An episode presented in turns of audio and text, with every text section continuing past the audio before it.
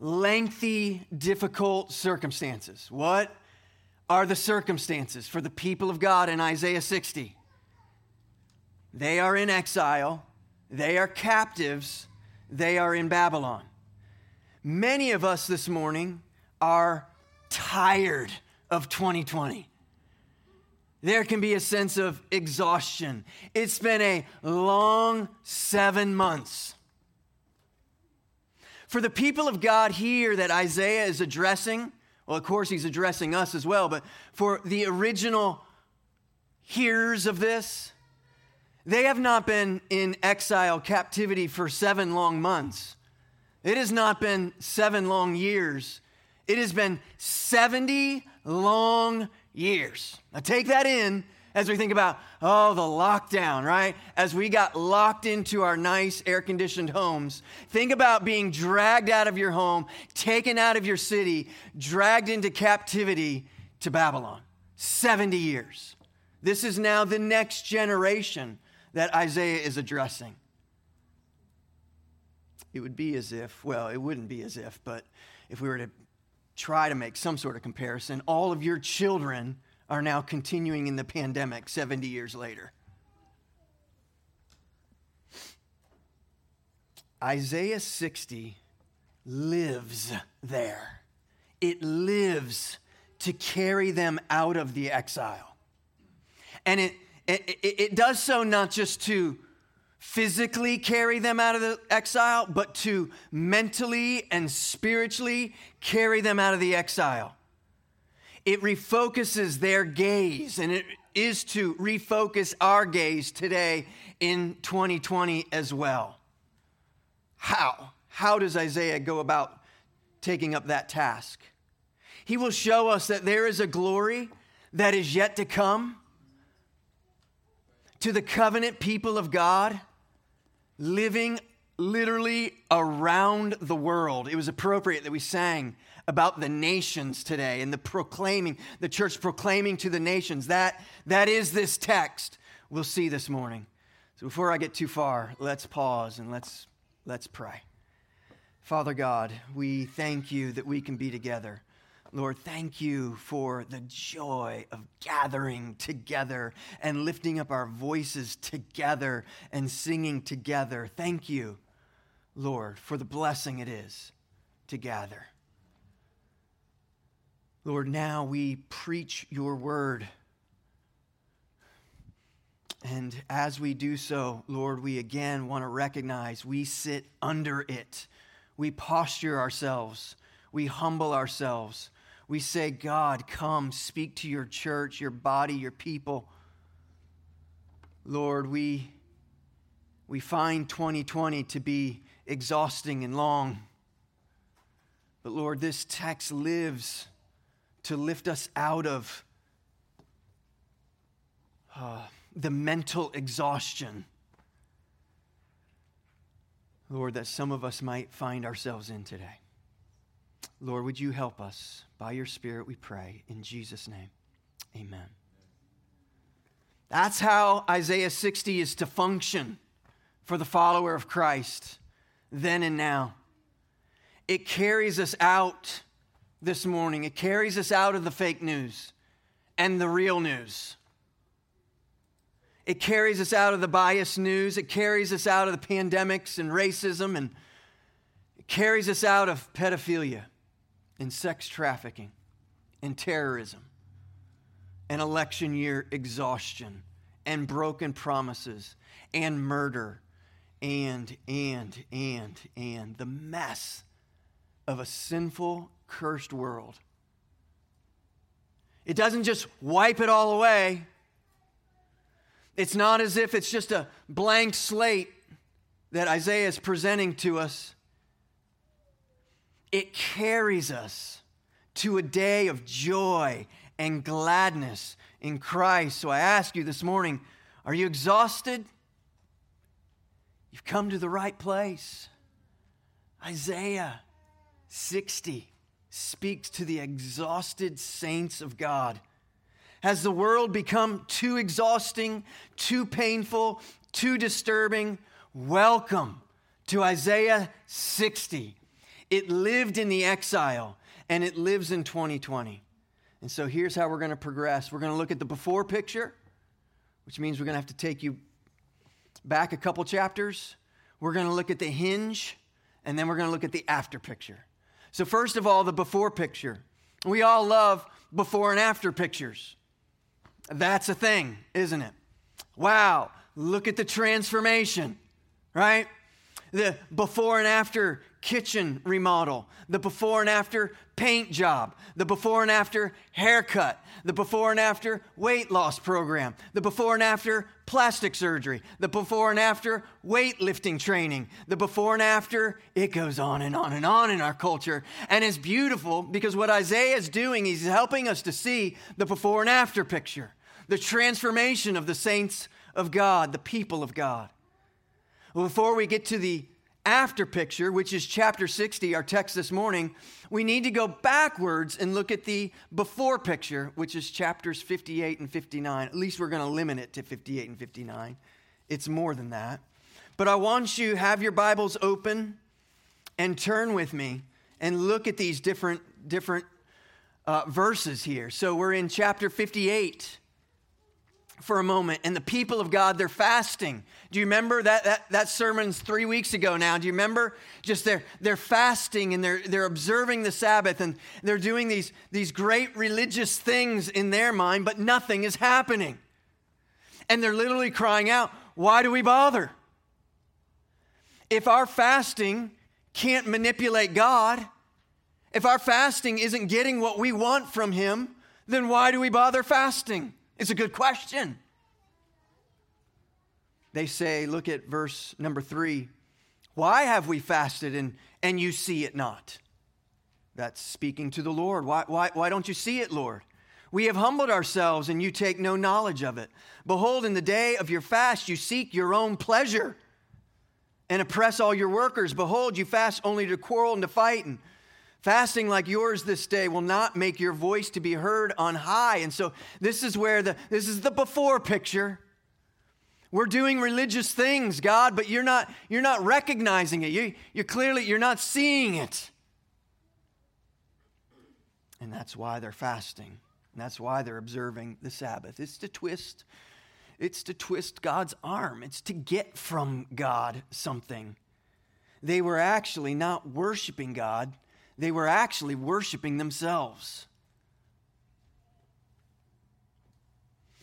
They didn't want God, they simply wanted what God could give to them. They didn't care about the giver of the gifts, they just wanted more gifts from God. And since they weren't getting what they wanted, they're throwing up their hands and they're saying, Why do we bother with this religious activity? And again, it's a good question.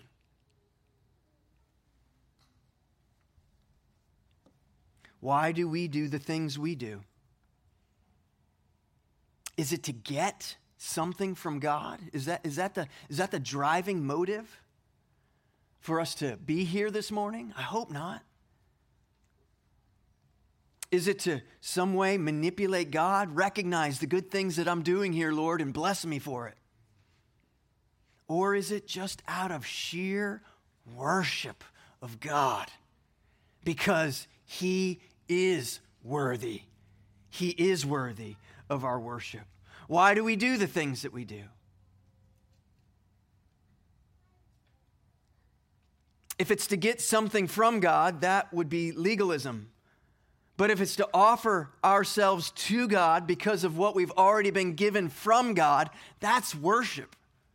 And those worlds are two different, two different worlds.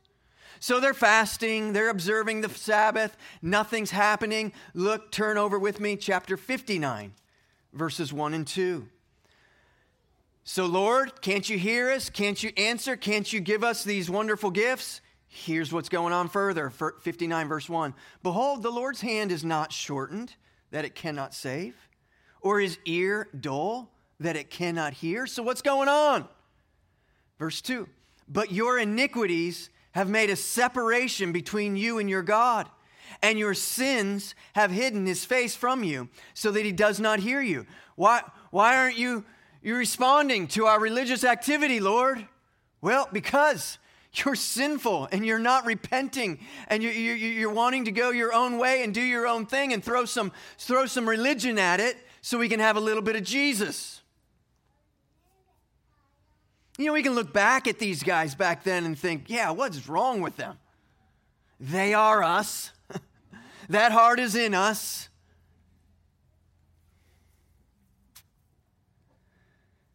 We're still in exile here. It's been a long 70 years.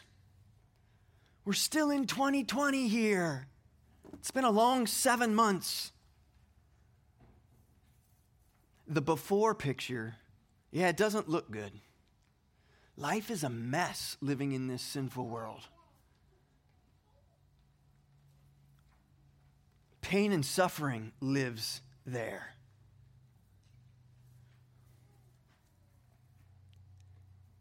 My sinful heart, your sinful heart, lives there.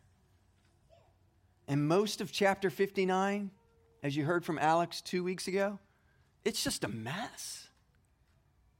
It's a mess. Remember Alex saying, I have to be faithful to preach the text. this is the text that we're in. I have to be faithful to preach it. It's a mess. The people of God need to repent. Church, conviction of sin, what a grace that is. What a grace that when the church preaches repentance and the Spirit of God comes and brings conviction to our hearts, this is not a negative thing. This is a wonderful grace of God thing. It is, it is fruit. It is, it is, it is recognizing, oh, I do have the Spirit of God living in me. Praise be to God. He hasn't left me to myself. He continues by His Spirit to bring conviction to me. And then out of that conviction, I get to repent of my sins. We want to preach repentance, it's a good word. What a mess, though the people of God are in in chapters 58 and 59 and prior to that as well. What a mess. But the mess brings us to a hinge. Point number two is a hinge. Doors swing on a hinge. Aren't you, aren't you grateful for that silly little thing right there? Like, we don't think about this, right? But like that right there, I don't know, Dr. Hinge, whoever invented that thing, like, love that guy, love that lady, whoever that is. But whoever had the genius idea of doing this and putting a pin through the middle of it, like, wow, a hinge. Grateful for the hinge. We don't think anything of hinges. But there's not a day that goes by that you don't use or, I'm going to say, be blessed by the hinge. Well, if chapters 58 and 59 and prior to that is the condition of the Lord's people, the mess that they are in. And in the middle of that mess, they're attempting to manipulate God to then get them out of that mess through acts of religion. In all of that mess, the Lord brings salvation to his people. It's amazing we take it for granted that the Lord brings salvation to his people or that the Lord has brought salvation to me, to you. It, it so easily just becomes a hinge that we just don't think much of sometimes. We live in the good of it, but we, we're just not focused on the glory that it's the Lord who brings salvation to his people. Going back to chapter 56, verse 1 says this Thus says the Lord, keep justice, do righteousness, for soon my salvation will come and my righteousness be revealed. That's, that's going on towards the end of chapter 59. Look at 59, verse 20. and a redeemer will come to Zion. That's the a redeemer will come to the people of God, to those in Jacob who turn from their transgression, declares the Lord. There's there's a hinge right there. Right? Like this people, they're a mess. What wait, what? What just happened there in verse 20? And a redeemer will come to Zion.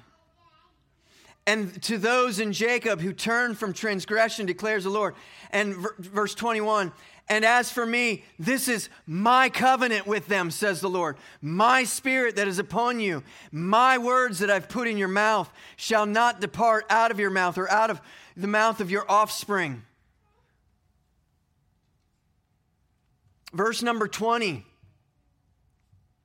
Those who turn from their transgressions, those who turn from the mess, the before picture, turn from their sin and repent, a redeemer will come to you. Verse 20 is written in the perfect tense, which means a redeemer will come to you now and forever. it's a settled thing. Perfect tense. And then verse 21 And as for me, this is my covenant with them. My covenant. That's, that's the Lord saying, This is my covenant. The Lord makes his covenant with you. If you're a follower of Jesus Christ, he has covenanted with you. And it's not your covenant, meaning it's not about your promise to serve the Lord, it's about the promise of God to covenant with you. Meaning, it didn't originate in you, it originates in divine activity, in divine covenant. That God Himself, this is my covenant. This is not your covenant because we're covenant breakers. Is there anybody in here who said, God, I promise to live my life for you, and you've had some failings along the way? Like, this is not about you. Praise be to God, the hinge is not about you. It's not about me. It's about the Lord. It's about His covenant. It's about His promise, not yours. Remember years ago, Promise Keepers?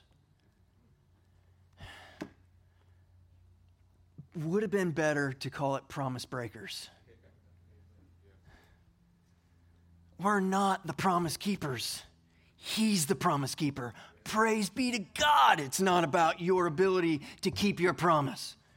Praise be to God. It's not about your contract covenant with God, it's His covenant. That's the hinge that we so easily take for granted. It rests in God's promises. So read it with me again. And as for me, this is my covenant with them, says the Lord. My spirit that is upon you. Thank you, God. And my words that I have put in your mouth shall not depart out of your mouth, or out of the mouth of your offspring, or out of the mouth of your children's offspring, says the Lord, from this time forth and forevermore. No chapter break in the original, no chapter break. No, close your Bibles. We'll come back in two weeks and preach chapter 60. No, none of that. Get the before picture Get the hinge. Arise, shine, for your light has come. The glory of the Lord has risen upon you. It's God's activity that's the hinge in our lives. It's God's activity that is the hinge in the mess of the world in which we live. It's His Spirit, His covenant, and it's why we sing. My hope is built on nothing less, nothing less than Jesus Christ, my righteousness.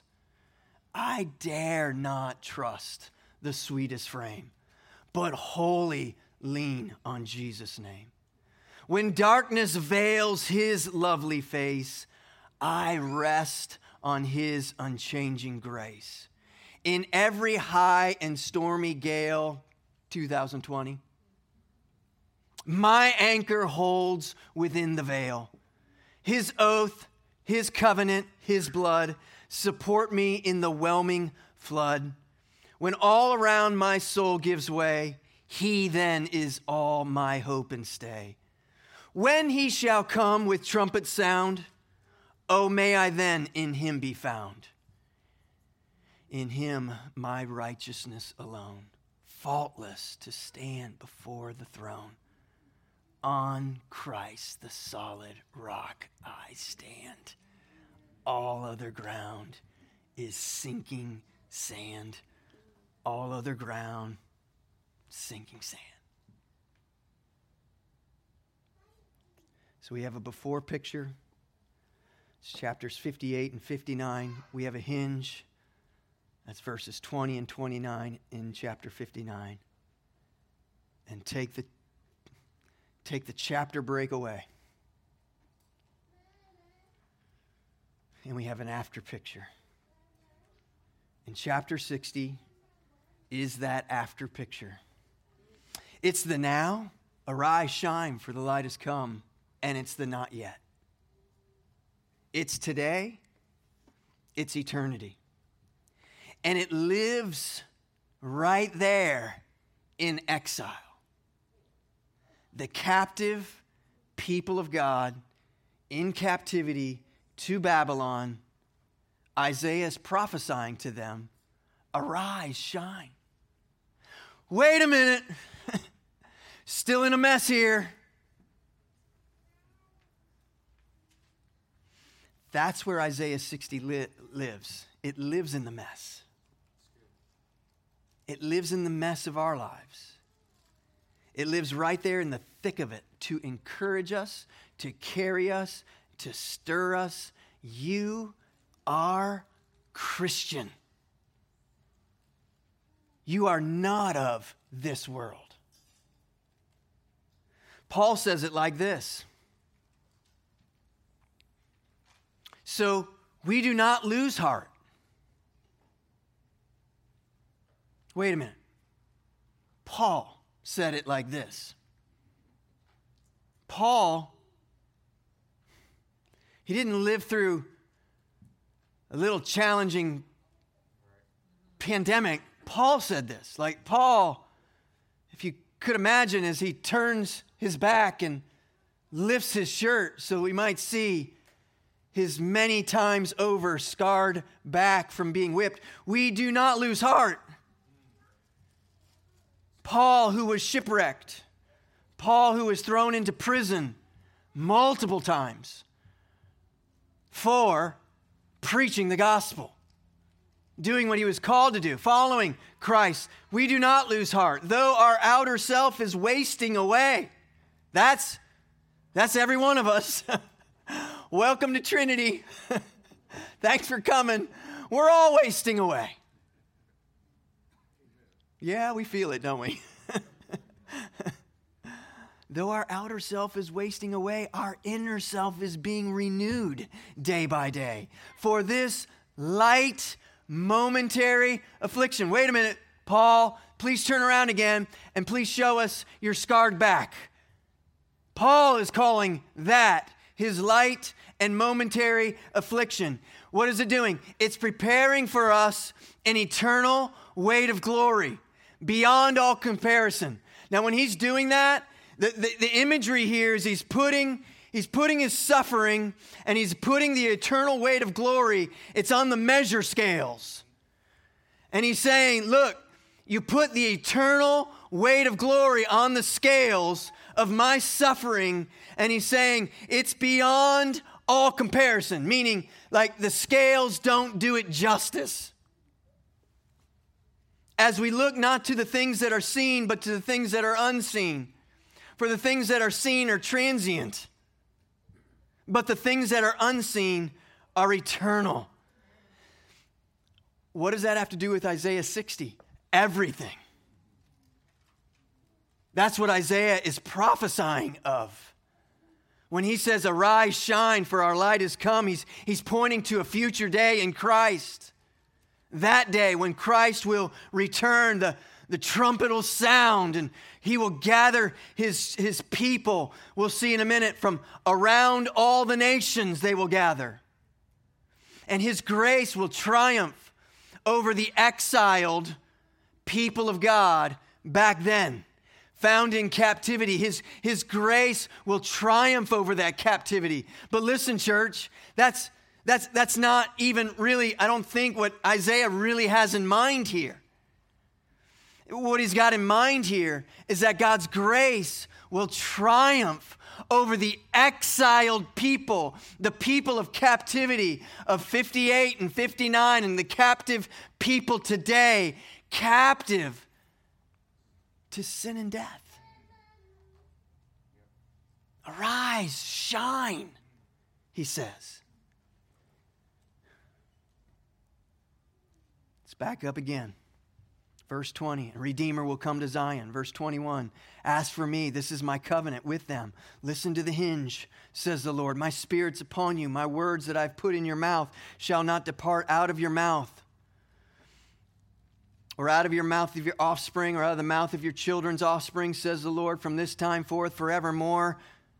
In light of that hinge, rise, shine, for your light is come, and the glory of the Lord is risen upon you. For behold, darkness shall cover the earth, and thick darkness the peoples. But the Lord will arise upon you. I, I, love that. I love how he says to the people, Arise, shine. And then he says, But the Lord will arise on you, and his glory will be seen upon you. And nations shall come to your light, and kings to the brightness of your rising. To what extent is this after picture being displayed? The extent is that he's speaking in terms of eternity. And he's speaking, his triumph will be far reaching when he speaks of the nations. Chapter 60, it's not a word, here it goes, is gospelness. It's gospelness. It's today's a great day to live for Christ in the middle of all the mess. But arise, shine, the light has come, and the glory of the Lord has risen upon you. Today is great, but tomorrow, eternity, huh? Be far better. How big is your gospel in 2020? How big is your gospel in 2020? Do you have a big enough God for pandemics and racism? Do you have a big enough God? Can God handle election year, madness, and exhaustion? Is your God big enough to handle whoever our next president will be? Do you have a big enough God for that? Or are the wheels coming off, depending on what your view is? Do you have enough grace for tomorrow? Is God big enough for tomorrow? Do you have, do you have enough grace for tomorrow? Meaning, will there be whatever grace is needed to meet you tomorrow with whatever we might face tomorrow? Or will God or will Christ somehow be defeated tomorrow? Because, oh no, that person's in the White House. Oh no, there's a resurgence of COVID. Is, is suddenly God too small? Is our gospel too small to handle 2020? You see, if grace is only good for today, and if we're uncertain about future grace, eternal grace, then that's not very good news.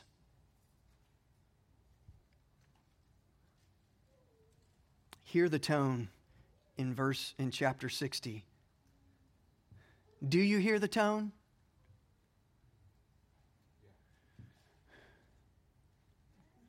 H.B. Charles likes to say, Don't bring your funeral voice to the wedding. And don't bring your wedding voice to the funeral. Chapter 60, it's a wedding voice. it's a rise, shine for your light has come, and the glory of the Lord has risen upon you. The mess of it, in the middle of it all, Oh, he's not talking about small things like being exiles and captives to Babylonia. He's talking big things like being exiles and captive to sin and death. And the hinge verses have already been spoken. And so, in light of this is not your covenant, it's His covenant, it's His spirit, it's His words in your mouth. Praise be to God. Arise, shine, for your light has come and the glory of the Lord is risen. Welcome to Advent. Yeah, we're three months out from Christmas, right? Is today, what, 27? Welcome to Advent. We will have an Advent season in December where each week in December we will be preaching Advent, and our theme will be Prophet, Priest, King. Looking forward to that. But hear me Advent is today. Advent is today. Praise be to God. Jesus didn't simply come, die, rise, ascend, but he will come again. And that's what Isaiah is pointing us to in the middle of the mess. Hear the tone. In the mess of the exile, the hope for them and the hope for, well, the hope for them, they were to see.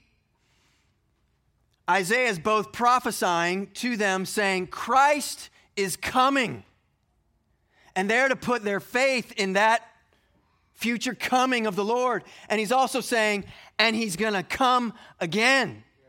And for the saints today, in the middle of our mess, Isaiah 60 lives there, and it lives to show us and Christ came, as Isaiah prophesied, and is to lift our hearts out of the mess. Arise, shine, the light has come. Christ is coming again for his bride, his people. When will that take place? That's not the point of the text. It's that it will take place, is the point of the text. Why arise, shine? Well, because, verse 20, chapter 59, a Redeemer will come to Zion. That's why. Because this is who you are. Because this is who you are in Christ. The question isn't why arise, shine? Why that kind of tone? The question is why would we not arise, shine?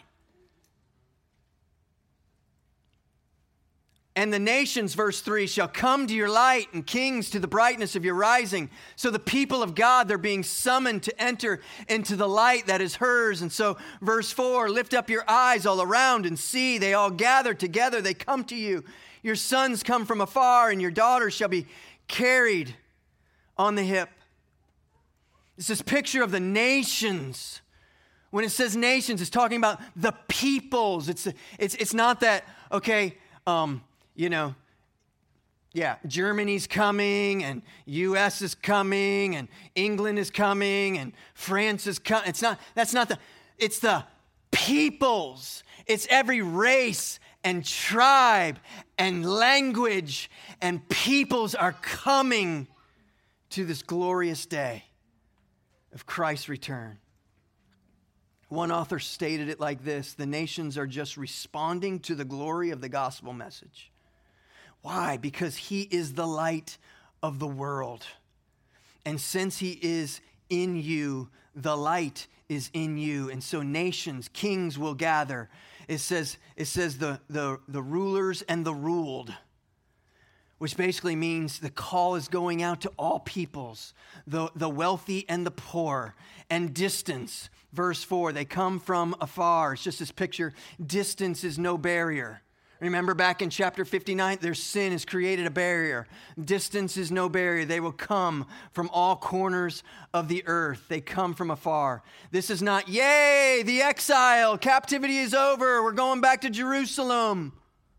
This is arise, shine, the exile, the captivity of sin and death is over, and we're being called out of the mess to our eternal home, to an eternal city, to a new Jerusalem. Isaiah is prophesying about that last day, this worldwide gathering of the people in verse 5 is the result of this. Then you shall see and be radiant. Your heart shall thrill and exult. I don't think the Bible has words for it. It's the best it can do. We're limited in language. You think so? you think the hearts are going to be thrilled and radiant and exulting? Because of the abundance of the sea shall be turned to you, the wealth of the nations shall come to you. And on it goes. We live in a day of darkness. How else can you read the news or watch the news? We live in a day of unbelief. The assumption today is there is no God, but there will be a day of light in the midst of the darkness. And when God comes and shines in all of his glory, there will be radiance in your heart, and it will thrill and exalt. Verse 6 A multitude of camels shall cover over you. And it goes on. They, they will bring their offerings. I think it even references, yeah, uh, they shall bring gold and frankincense. What does that make you think of, right? Like, yeah, okay. I'm slow, but I'm thinking maybe maybe there's a manger thing there. Well, there will be a day where it won't be just a few wise men, but from all corners of the earth, they will come and they will offer to the Lord worship and praise. It says they'll come from Midian, that's the south, Ephah from the, the east, Sheba from the deep south, Kedar and Nebaioth, east in the northern reach of Arabian desert. The point is, all the races, all the colors, all the people groups, all the wealthy, all the poor, the nations will gather to worship the Lord. So many more things are in this text. We can only cover just a few more. Let me give you some quick takes. Some quick takes on the following verses. Verse 9 God will lift you out of the moral mud of this world, He will clean you up, He will make you beautiful. That's what the gospel does. Verses 10 and 11, there will be a building of the city. Verses 13 and 14, he will be a beautifying of the sanctuary. Back to verse 10, he will take, he will take his wrath and he will turn it into mercy. Verse 11, read that with me. Your gates shall be con- open continually, day and night, they shall not be shut. That people may bring to you the wealth of the nations with their kings led in procession. The, the picture here is there will be such a stream of worshipers that there will be no, no shutting of the gate. That it's not as if, all right, we got a long gap between worshipers here, close the gate. Now, the gates are going to stay open because the flooding of the people gathering within those gates in the new city, the new Jerusalem. John wrote about it. It sounds a lot like Isaiah 60. In Revelation 21, he says, The nations will walk by its light, the kings of the earth will bring their splendor into it. On no day will its gates ever be shut, for there will be no night there. The glory and honor of the nations will be brought into it. Nothing impure will ever enter it, nor will anyone who does what is shameful or deceitful, but only those whose names are written in the Lamb's book of life. In the rest of the verses, it just communicates this finality, this eternity. In verse 15, in the middle there, I will make you majestic forever, a joy from age to age. Verse 16 in the middle, you shall know that I, the Lord, am your Savior and your Redeemer, the mighty one of Jacob. 18, violence will be no more. You shall call your walls salvation and your gates praise. Verse 19, listen to the etern- eternality of this. But the Lord will be your everlasting light, and your God will be your glory. 20. For the Lord will be your everlasting light, and your days of mourning they shall be ended. The end of 22. I am the Lord, in its time I will hasten it. What does the Christian do with that news?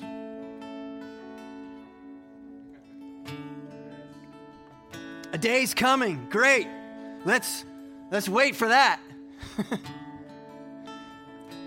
Eternity is coming. I want to ask you this morning, are you a believer in Jesus Christ?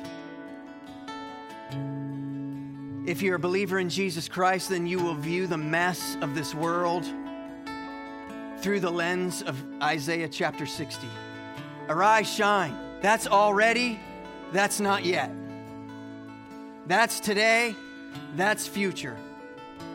But if you're not a follower of Jesus Christ, I must appeal to you to repent of your sins, to trust in Jesus Christ for the forgiveness of your sins. It's back in verse number 12 For the nation and kingdom that will not serve you shall perish. Those nations or those peoples, again, shall be utterly laid waste. I appeal to you repent of your sins, trust in Jesus Christ for the forgiveness of your sins. You can do that now. You can do that in the auditorium. You can do that as you sit in your living rooms on the live stream. Second, what do we do with this? We proclaim the gospel in 2020. We do not sit on our hands waiting for a pandemic to somehow end or as if on December 31st when we flip the calendar at midnight. Now it's 2021. All this is gone, and we get about being about mission. No, we mission now. We mission today. We mission, we proclaim the gospel. Number three, we live in the world, not of the world. And number four, we worship. We arise, shine, for our light has come, and the glory of the Lord is risen upon you. So let's stand. Let's worship our God.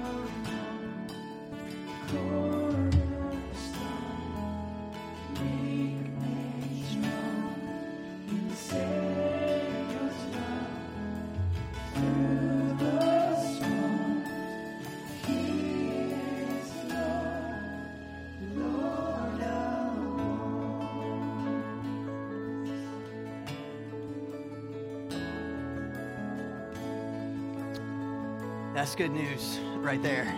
That's some good news. You are Lord of all in the mess of it all. Just want to invite you at the close of this service. So, in just a moment, we'll be closing um, baptisms at my house. Please feel free. All are invited. If you don't know where you're going, please ask us. And uh, we'd love to have you there celebrate these two baptisms. I leave you with this benediction. It is from 1 Thessalonians, which we will probably be preaching in 2021. 1 Thessalonians chapter 5, verse 23 and 24. Now, may the God of, the God of peace himself sanctify you completely, and may your whole spirit and soul and body be kept blameless at the coming of our Lord Jesus Christ who calls you is he who calls you is faithful. He will surely do it. Praise be to our God. You are dismissed. Have a wonderful Sunday.